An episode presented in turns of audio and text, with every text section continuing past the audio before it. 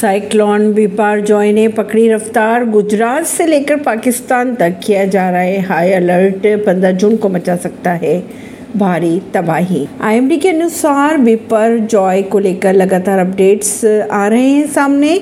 IMD की माने तो बिपरजॉय तूफ़ान 15 जून को सबसे ज़्यादा तबाही मचा सकता है। चक्रवात बिपरजॉय की तीव्रता को देखते हुए गुजरात से पाकिस्तान तक किया गया हाई अलर्ट।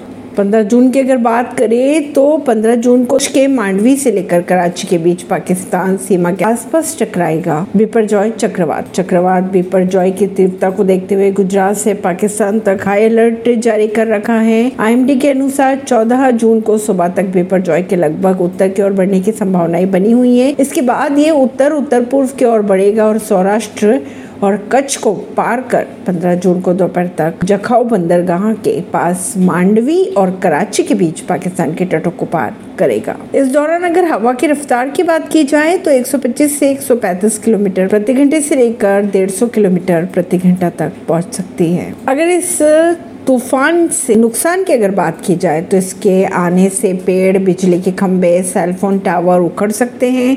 इसकी वजह से बिजली और दूर संचार में दिक्कतें आ सकती है। इसकी वजह से खड़ी फ़सलों को भी नुकसान होने की संभावनाएँ बनी हुई है। ऐसे में सरकार ने सभी लोगों को घरों के अंदर और सुरक्षित स्थानों पर रहने की एडवाइजरी भी जारी कर दी है। ऐसी ही खबरों को जानने के लिए जुड़े रहिए जनता श्रेष्ठता पॉडकास्ट से। परवीन दिल्ली से।